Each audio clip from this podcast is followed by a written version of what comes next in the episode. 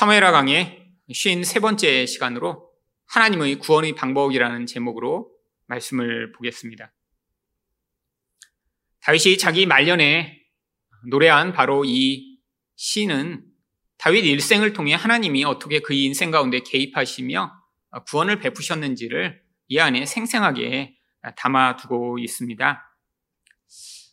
우리는 이 말씀을 통해 도대체 하나님께서 하나님 백성들의 인생 가운데 어떻게 개입하시며 어떤 방식으로 구원을 행하시는지를 어, 배울 수 있습니다.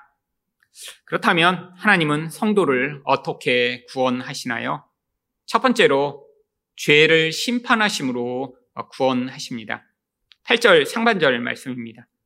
이에 땅이 진동하고 떨며 하늘의 기초가 요동하고 흔들렸으니 여러분, 땅이 진동하는 것은 지진이 일어나면 이렇게 땅이 진동하겠죠? 그런데 어떤 때 하늘의 기초가 요동하고 흔들릴까요? 이 세상에서는 찾아볼 수 없는 일입니다. 하늘의 기초가 요동한다면 아마 우주적으로 이 지구와 달과 태양의 어, 이러한 궤도 자체가 흔들리며 아마 이 지구 역사상 가장 거대한 재난이 어, 일어나겠죠. 아, 지금 달과 또 지구의 거리가 아주 일정하게 유지되고 있는데 이 거리만 달라지더라도 이 세상에는 엄청난 재난이 일어납니다. 바닷물이 지금 적정한 정도로 밀려왔다가 밀려가는 이 모든 루틴도 바로 지구와 달의 적정한 거리가 유지되고 있기 때문이죠. 아마 지구와 달의 거리가 조금만 가까워져도 세상에는 홍수로 말미암아 대부분의 해안 도시가 다 물에 잠기게 될 것이죠. 아, 그런데 이런 하늘의 기초가 이렇게 요동하다니요. 아니, 이 지구에는, 아니, 지구에 살고 있는 모든 존재에는, 아니, 이제까지 경험해보지 못한 가장 무서운 일일 것입니다. 근데 도대체 언제 이런 일이 일어나는 것일까요? 8절 하반절에 그 이유가 이렇게 나옵니다. 그의 진노로 말미암음이로다. 아, 하나님이 화가 나셨더니, 아, 하나님이 분노하시니까 이 땅은 다 뒤흔들리고 이 온 세상과 우주가 이렇게 요동하게 된다라고 하는 것입니다. 여러분, 이렇게 강력한 사람이, 아니, 힘이 아주 센 사람이 이렇게 분노하면, 아, 그것처럼 무서운 일이 어디 있나요? 여러분, 분노는 모든 사람들이 다 어, 내는 것입니다. 아, 심지어는 한 살짜리도 화낼 수 있죠. 아, 근데 한 살짜리가 화내면 어떤가요? 아, 귀여워요. 아니, 자기 지금 불편하다고, 배고프다고, 화내며 찡찡거리고 울 때, 깐난쟁이는, 아, 그게 위협적이지가 않습니다. 아니, 그런데 엄청난 힘을 가지고 있는 독재자가 아, 이렇게 분노하고 화를 낸다면요. 아, 그러면 그 나라에 수없이 많은 사람들의 생명이 위협받는 상황이 벌어지겠죠. 아니, 그런데 온 세상을 다스리시는 우리 하나님이 이렇게 분노하신다면 어떤 일이 일어날까요? 여러분, 그래서 하나님이 이 분노하시는 모습을 이 구절부터 이렇게 기록합니다. 구절에 보시면 그의 코에서 연기가 오르고 여러분, 우리 하나님이 얼마나 화가 났는지 막 코에서 막 연기가 뿜어져 나오는 것 같이 지금 시각적으로 묘사하고 있는 거죠. 그뿐 아닙니다. 입에서 불이 나와 사르며 막 입에서는 막 불길이 쏟아져 나와요. 아, 그러니까 그 불이 얼마나 강력한지 그 불에 숯이 피었도다. 여러분, 아니, 나무가 있는데 그걸 금방 스스로 만들려면 얼마나 강한 불로 태워야 될까요? 하나님이 화를 내셨더니 막 코에서 연기가 뿜어져 나오고 입에서는 불이 나왔는데 그 불이 얼마나 강력한지 모든 존재가 다 숯덩어리가 되어버린다는 거예요. 아니, 우리 하나님이 마치 용처럼 묘사되고 있지 않나요? 아니, 왜 하나님을 이런 식으로 묘사하고 있는 것이죠? 이 하나님의 분노가 얼마나 강력하고 무서운 것인가 보여주기 위한 것입니다. 또한 이 하나님이 이렇게 화를 내시며 지금 이 땅에 임하신다는 거예요. 바로 그것이 10절 상반절에 이렇게 기록됩니다. 그가 또 하늘을 들이우고 강림하시니 이 들이우다라고 하는 히브리어 나타는 어떤 무거운 존재가 위에서부터 눌러서 어떤 존재가 아래로 이렇게 쭉 쳐져 있는 상태를 이야기합니다.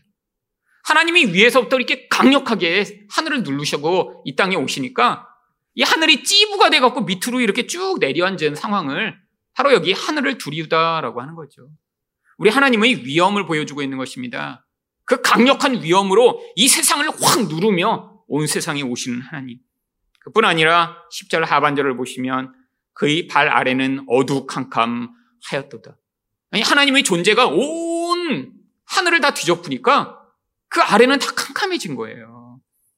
그뿐 아니라 11절 상반절을 보시면 그룹을 타고 나르시며 하나님 주변에 천사들이 가득한 것입니다. 이 그룹은 하나님을 보좌하는 천사의 그런 무리를 이야기하죠. 천사들이 하나님 주변에 가득한데 하나님이 그 천사들과 함께 임하시는 것이 마치 뭐와 같냐면 11절 하반절을 보시면 바람 날개 위에 나타나셨도다. 바람이 날개가 있어서 펄럭이면서 온 세상을 휩쓸고 지나가듯 하나님이 이렇게 바람을 막 불러 일으키시며 온 세상에 임하신다라고 하는 거죠. 여러분, 아니 도대체 이 구원과 이 하나님의 무서운 진노하시는 모습과 무슨 관련이 있는 것인가요? 여러분, 모든 사람은 다 화가 납니다. 그런데 이 인간이 화를 낼 때는 언제 화가 나나요? 내 마음대로 되지 않아 감정적으로 불만족과 또한 불편한 감정이 가득할 때 그게 폭발하는 것이 바로 분노죠. 여러분 그런데 성경이 이야기하는 이 하나님의 진노와 분노는 인간적 차원에서 이렇게 뭐가 마음에 안 들어 화를 내는 그러한 분노를 이야기하지 않습니다. 많은 사람들이 하나님이 이렇게 진노하신다 하면 사람들처럼 자기 마음에 안 들면 그냥 느닷없이 화를 내고 소리를 지르는 이 모습을 상상하는데 우리 하나님은 그런 분이 아니세요.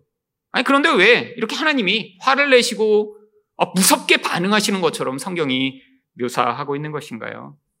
성경이 이야기하는 진노는 바로 죄에 대한 하나님의 본질적 반응을 이야기하는 것입니다. 여러분, 하나님은 죄가 없는 거룩한 분이세요. 그런데 하나님과 반대되는 죄가 하나님 앞에 서면 하나님이 그 본질로 자신을 지키기 위해 그 죄에 대해서 반응하시는데 그 하나님의 반응을 성경은 바로 진노라고 하는 단어로 표현하는 것입니다. 만약에 하나님이 그렇게 진노로 반응하시지 않으면 무슨 일이 벌어지나요? 이 죄가 만약에 하나님께 다가와 하나님을 오염시키는 순간에 하나님은 더 이상 거룩한 하나님이 아니에요. 그러면 하나님이 하나님이 되시지 못하는 것입니다. 하나님은 늘 완전해야 돼요. 죄가 하나도 없으셔야 돼요. 그러니까 하나님이 그 죄가 자신에게 영향을 미치려고 할 때 그 죄를 소멸시키며 그 죄를 파괴하는 반응을 하시는데 바로 그것을 진노라고 하는 것이죠. 여러분, 하나님은 이 죄에 대해서 반드시 그래서 진노하십니다.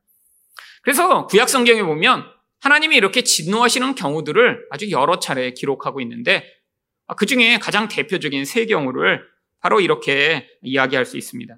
하나님은 언제 도대체 진노하시나요? 첫 번째로 욕심을 부리는 자들을 향해 진노하십니다. 민수기 11장 33절을 보시면 고기가 아직 이 사이에 있어 씹히기 전에 여호와께서 백성에 대하여 진노하사 심히 큰 재앙으로 치셨으므로 하나님이 이스라엘 백성들을 구원하셨어요. 만나를 주시고 또한 반석에서 물을 내 그들을 먹이셨습니다. 근데 백성들이 하나님께 뭘 요구했나요?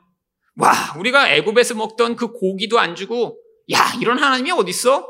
라고 하나님께 원망과 불평을 했더니 하나님이 매출하기 때를 수도 없이 보내신 거예요. 그런데 그 매출하기 때를 그렇게 바꿔도 욕심내던 사람들, 그 매출하기 고기가 이 사이에 있는 동안에 하나님이 그들을 향해 진노하셔서 그들을 심판하십니다.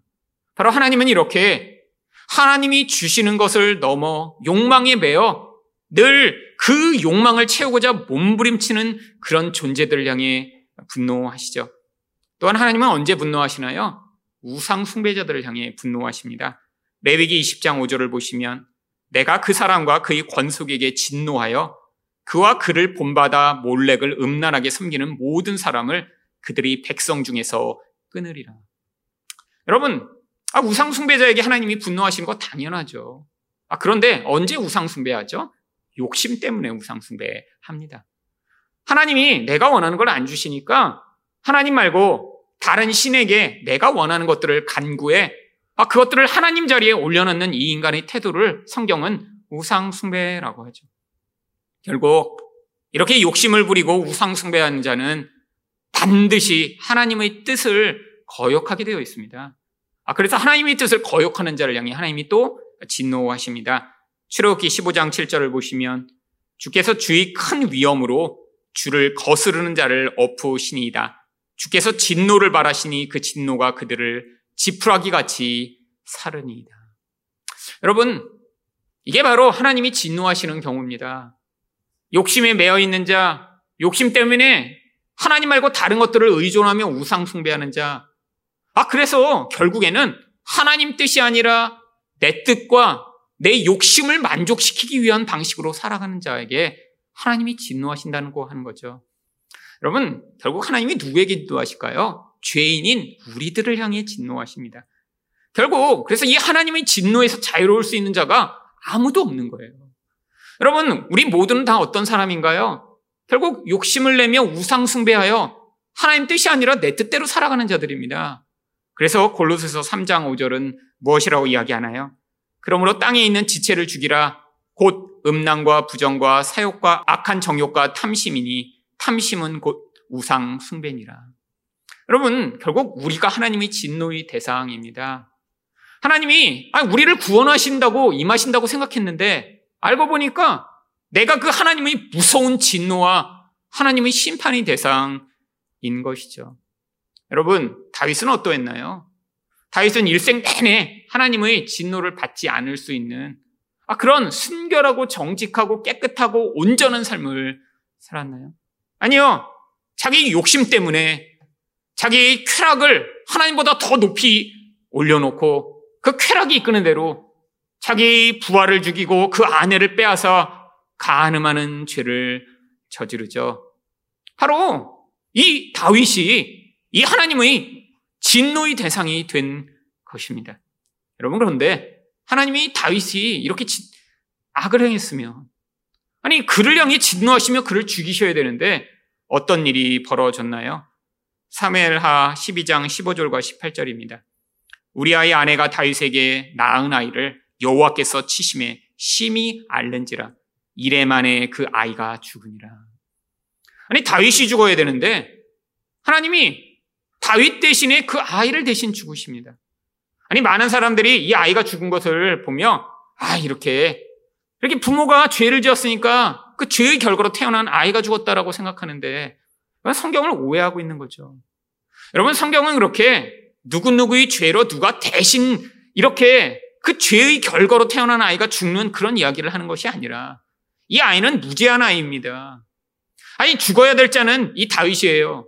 하나님이 정말 이렇게 무섭게 임하셔서 이 다윗을 죽이셔야 되는데 하나님이 다윗을 대신하여 이 무죄한 아이를 죽이신 이유가 바로 인간은 모두 다 하나님의 진노로 말미암아 죽어야 하는데 이 죽음 가운데 구원받을 수 있는 유일한 길이 이렇게 무죄한 한 분이 죽임을 당하셔야 우리가 살아날 수 있음을 가르치고자 한 것이죠. 여러분 그래서 성경에서 예수님이 십자가 앞에 나아가기 전에 간절히 하나님께 이렇게 기도하십니다. 누가복음 22장 42절을 보시면 이르시되 아버지여 만일 아버지의 뜻이거든 이 잔을 내게서 옮기시옵소서 그러나 내 원대로 마시옵고 아버지의 원대로 되기를 원하나이다. 여러분들 도대체 예수님이 무슨 잔을 자기에게 옮겨달라고 기도하고 있는 것인가요?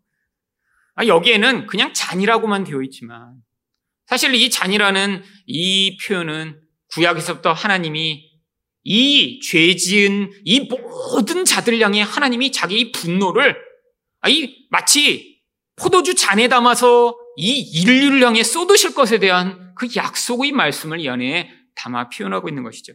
그래서 예레미야 25장 15절을 보시면 너는 내 손에서 이 진노의 술잔을 받아가지고 내가 너를 보내는 바 그 모든 나라로 하여금 마시게 하라.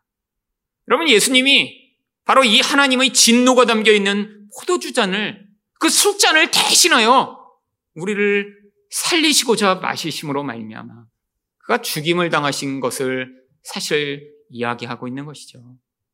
여러분, 사실 우리가 살아나게 된 건 그냥 살아난 것이 아닙니다. 여러분, 우리도 늘 욕심 때문에 우상 숭배하며 그 우상으로 말미암아 하나님 뜻을 거역하는 인생을 살아가고 있는데 하나님이 우리 인생 가운데 바로 그 진노로 말미암아 멸망당할 수밖에 없는 우리를 살려주시고자 예수에게 그 진노를 다 쏟으셔서 저주받고 멸망당해 죽은 것처럼 십자가에 매달아 죽이신 뒤에 바로 그 처참하게 죽인 예수를 믿는 자들에게는 진노가 아닌 용서와 은혜를 베푸심으로 구원하시는 것입니다. 여러분, 구약의 하나님이 이렇게 무섭게 그려진 이유는 이 죄가 얼마나 무섭고 참혹한 것인가를 보여주고자 하는 것이죠.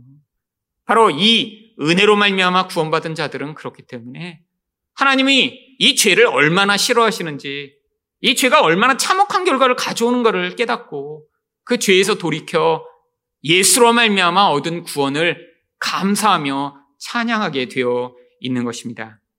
두 번째로 하나님은 성도를 어떻게 구원하시나요? 위험 있는 말씀으로 구원하십니다. 12절 말씀입니다. 그가 흑암 곧 모인 물과 공중의 빽빽한 구름으로 둘린 장막을 삼으시며 하나님이 임하셨는데 하나님이 오셨더니 그 위험이 얼마나 강력한지 하늘에서 그 위험 앞에 정말 구름과 장막이 다 쳐져서 그 하나님을 보호하는 것처럼 하늘에 임하셨다는 거예요.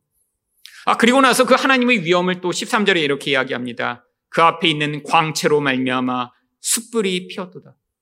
여러분 하나님이 임하셨는데 그냥 초라하게 오신 게 아니에요. 얼마나 영광스럽고 아름답게 오셨는지 그분으로부터 말미암는 그 영광이 뿜어져 나오는데 주변에 있는 모든 것들이 다 스스로 변할 만큼 강력한 빛이 비친다라고 하는 것이죠. 아, 그리고 하나님이 거기서 말씀을 말씀하십니다. 14절입니다. 여호와께서 하늘에서 우레소리를 내시며 지존하신 자가 음성을 내시며. 여러분, 하나님이 이렇게 말씀을 하시니까 그 위험이 얼마나 강력한지 하늘에서 천둥이 꽝 치는 것처럼 온 세상을 뒤흔드는 음성이라고 하는 것이죠. 그뿐 아니라 그가 음성을 내신 때 화살이 온 세상에 마치 번개같이 듯이 임한다고 합니다. 15절입니다. 화살을 날려 그들을 흩으시며 번개로 무찌르셨도다. 아니, 이런 하나님은 얼마나 무서운가요? 그럼 만약에 이런 하나님이 정말 오셔갖고 이렇게 말씀하시며 막 번개를 치고 화살을 날리신다면 어떤 존재가 살아남을 수 있을까요?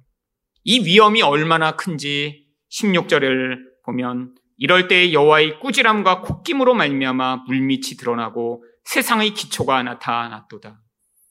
여러분, 이 세상의 기초가 다 나타나려면 아마 태평양의 그 물들이 다 흩어져야 돼요. 1만 미터, 2만 미터 물이 쌓여있는 그 물이 하나님이 말씀하시고 하나님이 콧김을 바랬더니 그게 다 흩어져서 그 깊은 해저가 다 드러난다는 거예요. 하나님의 말씀의 위험을 이야기하고 있는 거죠. 그럼 말씀이 위험이 있다는 건 뭐로 의미하나요? 말씀하신 대로 다 된다는 거예요. 복종하지 않을 수 없다라는 것입니다. 그 말씀이 얼마나 강력한가를 보여주는 거죠. 그럼 바로 다윗이 인생 통한 경험한 거예요. 무엇을요? 하나님이 말씀하신 대로 반드시 이루어진다. 여러분 다윗 인생 가운데 다윗이 가장 처음 하나님의 말씀으로 확신을 얻은 것이 무엇입니까? 바로 내가 왕이 될 것이다라는 하나님의 말씀이죠. 여러분 사무엘상 16장 13절을 보시면 사무엘이 기름 뿔병을 가져다가 그의 형제 중에서 다윗에게 부었더니 이날 이후로 다윗이 여호와의 영에게 크게 감동됩니다. 여러분 기름을 부었다는 것은 보여지는 말씀입니다. 하나님이 이 사무엘을 통해 다윗에게 기름을 부으심으로 너는 이제 왕이 될 거야 라고 하는 그 약속을 그에게 말씀으로 주신 거죠. 여러분 근데 다윗 인생 내내 어떤 일이 있었나요? 이 약속과 관계 없는 것 같은 삶을 살기 시작했습니다. 한 나라의 왕이 그를 계속 죽이려고 해요. 좌절하고 고통하고 낙심하고 아니 심지어 나중에는 이렇게 하나님의 약속의 대행자가 되었던 사무엘이 죽어버립니다. 아 그러니까 이제 더 이상 하나님의 약속 자체가 사라져버린 것 같은 그런 낙심하고 좌절하는 상황에 빠지게 되죠. 너무 낙심하니까 이 다윗이 분노에 사로잡히고 낙심에 좌절합니다. 아, 그때 나발이라는 한 인간이 나타나, 아이, 다윗이 배고프고 힘든데 먹을 것을 주지 않았더니요. 막 그 분노해서 이 나발에게 속한 모든 남자들을 다 죽여버리겠다고 씩씩거리며 칼을 들고 가고 있는데, 그때 하나님이 아비가일이라고 하는 한 여인을 통해 다시 그 약속을 확인시켜 주십니다. 3일상 25장 30절을 보시면 여호와께서 내 주에 대하여 하신 말씀대로 모든 선을 내 주에게 행하사 내 주를 이스라엘의 지도자로 세우실 때 하나님이 말씀대로 그렇게 하실 거라고요.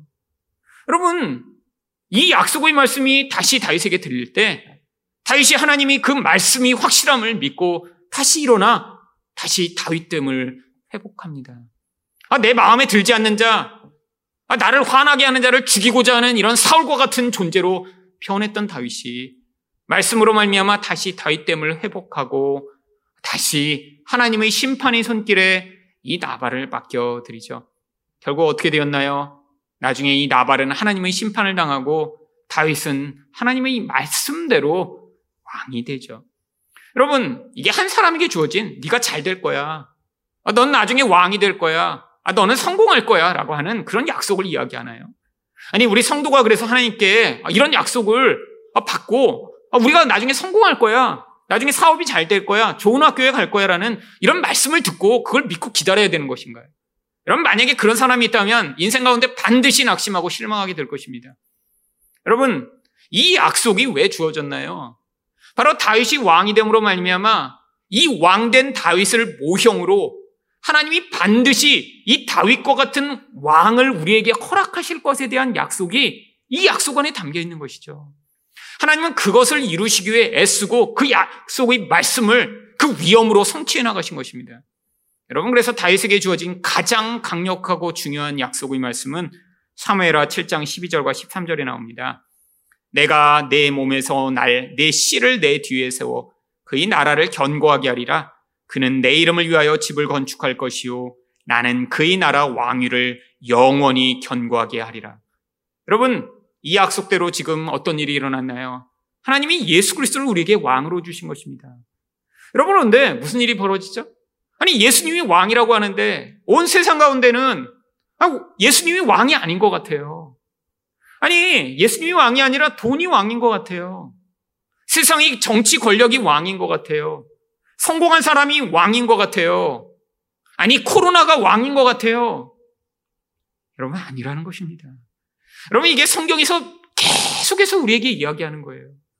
눈에 보이는 세상의 상황과 환경을 믿지 말고, 우리 하나님이 우리를 다스리시는 왕이 되심을 믿으라고요. 이게 바로 요한계시록 가운데 요한 사도를 통해 예수님이 말씀하신 것입니다. 박해 가운데 죽임을 당하고 있는데도 그들을 향해 온 세상은 하나님이 통치하셔. 예수님이 왕이셔. 그들이 너희를 위협하고 죽이려고 해도 그들은 진짜 왕이 아니야. 이것은 임시적인 거야. 하나님 나라가 곧 임할 거야.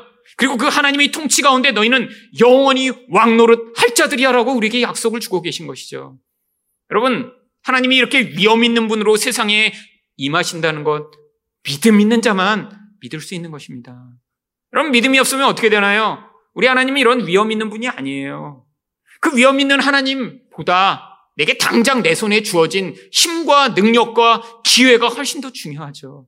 아, 그래서 내 눈에 내가 볼 때 유용하고 가치 있고 능력 있는 것처럼 생각되는 무엇인가 없으면 불안해지고 그것을 가진 사람을 부러워하는 그런 비참한 인생을 살게 되겠죠. 여러분, 세상 사람 가운데도 대부분의 사람들은 그런 능력을 갖지 못합니다. 아니, 주식이 오를 때, 아, 주식이 오르겠구나. 그래서 그렇게 오를 주식만 사는 사람이 정말 몇 퍼센트나 될까요? 아니, 세상에서 남들이 부러워하는 그런 특별한 능력을 가지고 부와 명예를 걸머지고 내 마음대로 세상을 살아가는 사람이 얼마나 많이 있을까요? 여러분, 눈에 보이는 그것이 전부라고 생각하면, 아, 그러면 이 세상은 불행한 인생이죠. 우리에게는 그런 기회가 주어지지 않는 것처럼 보이니까요. 여러분, 아닙니다. 지금 예수님이 왕이세요. 왕이라면 우리가 어떻게 돼야 될까요? 그 왕이 우리 인생 가운데 허용하신 그 모든 것들을 우리가 믿음으로 받아들이고 하나님이 내게 주신 한계, 아, 내게 주신 재정, 내게 주신 능력, 내게 주신 기회를 하나님이 왕으로 통치하시며 허락하신 것이라고 받아들이고 그 안에서 복종하고 그 안에서 만족하며 그 하나님이 주신 그 은혜에 따라 반응하며 살아가는 그런 성도가 되어야 하지 않을까요? 그 왕의 통치를 거역할 때 무슨 일이 벌어집니까? 아, 이게 나라야? 라고 이야기하는 사람들이 바로 그런 거죠. 여러분, 물론 이 세상의 정치는 완전할 수가 없습니다.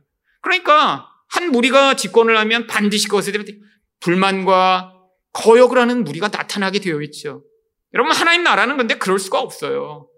우리 예수님은 하나님의 백성의 인생에 가장 완벽한 계획과 목적을 가지고 통치하시며 그것을 통해 무엇을 만드시나요? 하나님이 목적하신 하나님 나라를 완성해 나가시는 것입니다. 여러분, 하나님이 여러분에게 주신 여러분의 능력이 불만족이세요? 하나님이 여러분의 인생에 허용하신 환경이 못마땅하세요?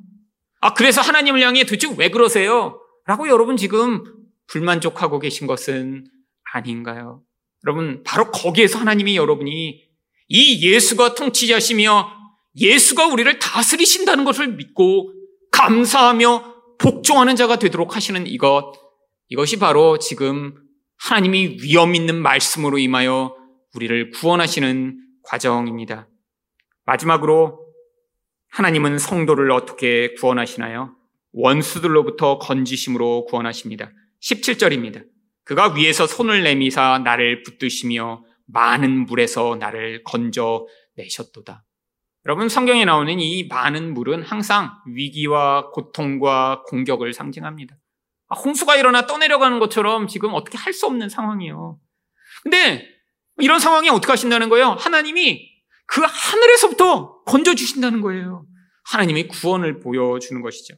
그런데 이 많은 물처럼 우리를 공격하는 대상을 18절에 강한 원수와 미워하는 자라고 이야기를 합니다. 나를 강한 원수와 미워하는 자에게서 건지셨으며 그들은 나보다 강했기 때문이로다.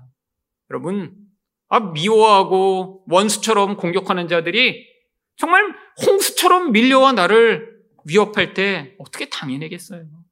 그런데 하나님이 아, 그들을 이기시고 구원해 주신다는 거예요. 19절에 보시면 그들이 나의 재앙의 날에 내게 이르렀으나 여호와께서 나의 의지가 되셨도다. 여러분, 이런 원수의 공격을 당할 때가 재앙이 임할 때죠. 아, 이젠 죽었구나. 끝이구나. 아, 소망이 없구나라는 바로 그때 하나님이 구원자가 되신다라고 하는 것입니다. 결국 그 결과가 어떻게 나타나나요? 20절을 보시면 나를 또 넓은 곳으로 인도하시고 나를 기뻐하심으로 구원하셨다.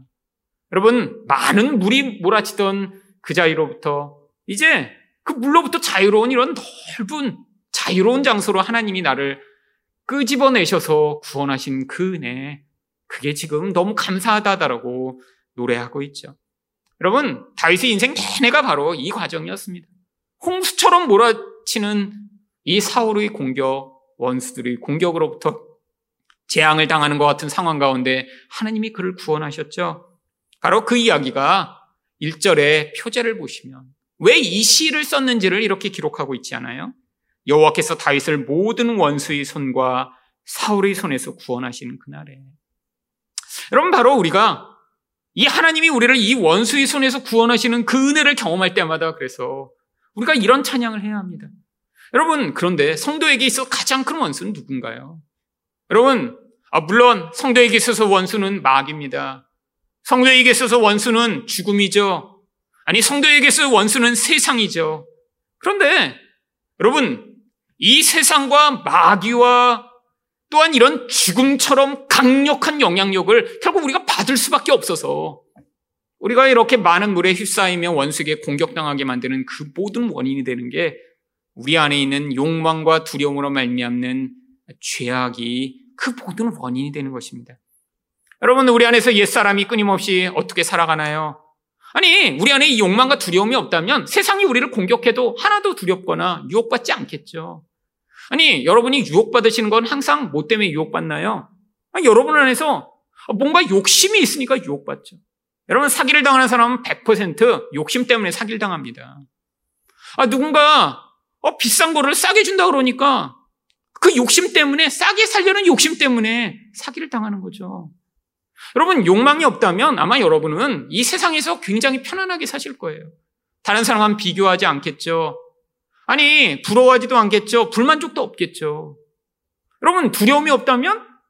여러분, 세상 살기 얼마나 편안할까요? 미래가 두렵고, 아, 현재가 힘들고, 불안하고, 나쁜 일이 닥칠까 걱정되고, 아, 그러면 더 이상 통제하지도 않고, 남을 힘들게 하지도 않겠죠. 여러분, 결국 죄가 우리를 이렇게 욕망하고 두렵게 만들어 끊임없이 고통하게 만들며 결국 세상의 영향을 받고 마귀가 우리를 지배하도록 만드는 통로가 되는 것입니다. 여러분, 근데 이게 우리만의 문제인가요? 여러분, 사도 바울도 똑같은 고민으로 로마서 7장 24절에서 이렇게 고백했습니다. 오호라 나는 곤고한 사람이로다. 이 사망의 몸에서 누가 나를 건져내랴. 아니, 자기 안에 하나님의 뜻과 반대돼 계속해서 욕망과 두려움으로 자기를 고통하게 만드는 원인이 있다는 걸 발견한 거예요.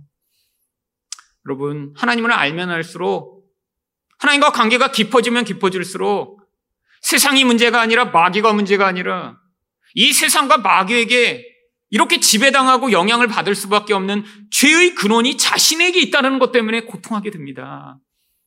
여러분, 아직 이런 영적 눈이 열리지 않았다면 자꾸 다른 사람의 죄가 보이겠죠. 옆 사람의 죄, 옆 사람의 잘못한 것. 아유, 저놈이 잘못해서 그래. 저 사람이 저렇게 문제야. 여러분, 다른 사람의 죄는 너무 잘 보여요. 이건 가르치지 않아도 그냥 자연히 습득하는 것입니다. 아니, 자기 남편, 아내, 아이들의 약점과 문제를 발견하지 못하고, 어, 내 남편과 내 아내는 완벽한데? 이럴 수가 있나요? 이건 불가능해요. 여러분, 그런데 모든 문제의 원인은 내가 아닌 다른 사람이라고 생각하지만, 나의 죄와 나의 문제에 대해 지금 잘 발견하고 있지 못한 이유는 미성숙하고 영적으로 어두워서 그래요.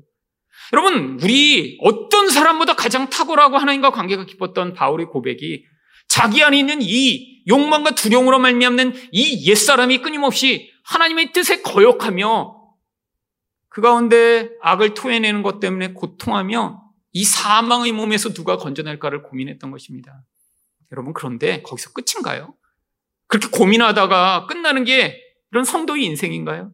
아니잖아요. 여러분, 그래서 바울이 어떤 해답을 내놓나요? 바로 그 다음 절인 로마서 7장 25절부터 8장 2절까지 우리 주 예수 그리스도로 말미암아 하나님께 감사하리로다. 아, 답이 있구나, 답이. 내 안에서 이렇게 하나님도 복종하고 싶고 하지만 내 안에 하나님을 거역하는 이 본질이 있으며 끊임없이 충돌하는 것 같은데 아, 답이 있구나. 예수가 답이구나. 어떻게 답이에요? 그런즉 내 자신이 마음으로는 하나님의 법을 육신으로는 죄의 법을 섬기노라. 아, 자기 안에 두 존재가 있다라는 걸 받아들인 거예요. 아, 이게 인생이구나.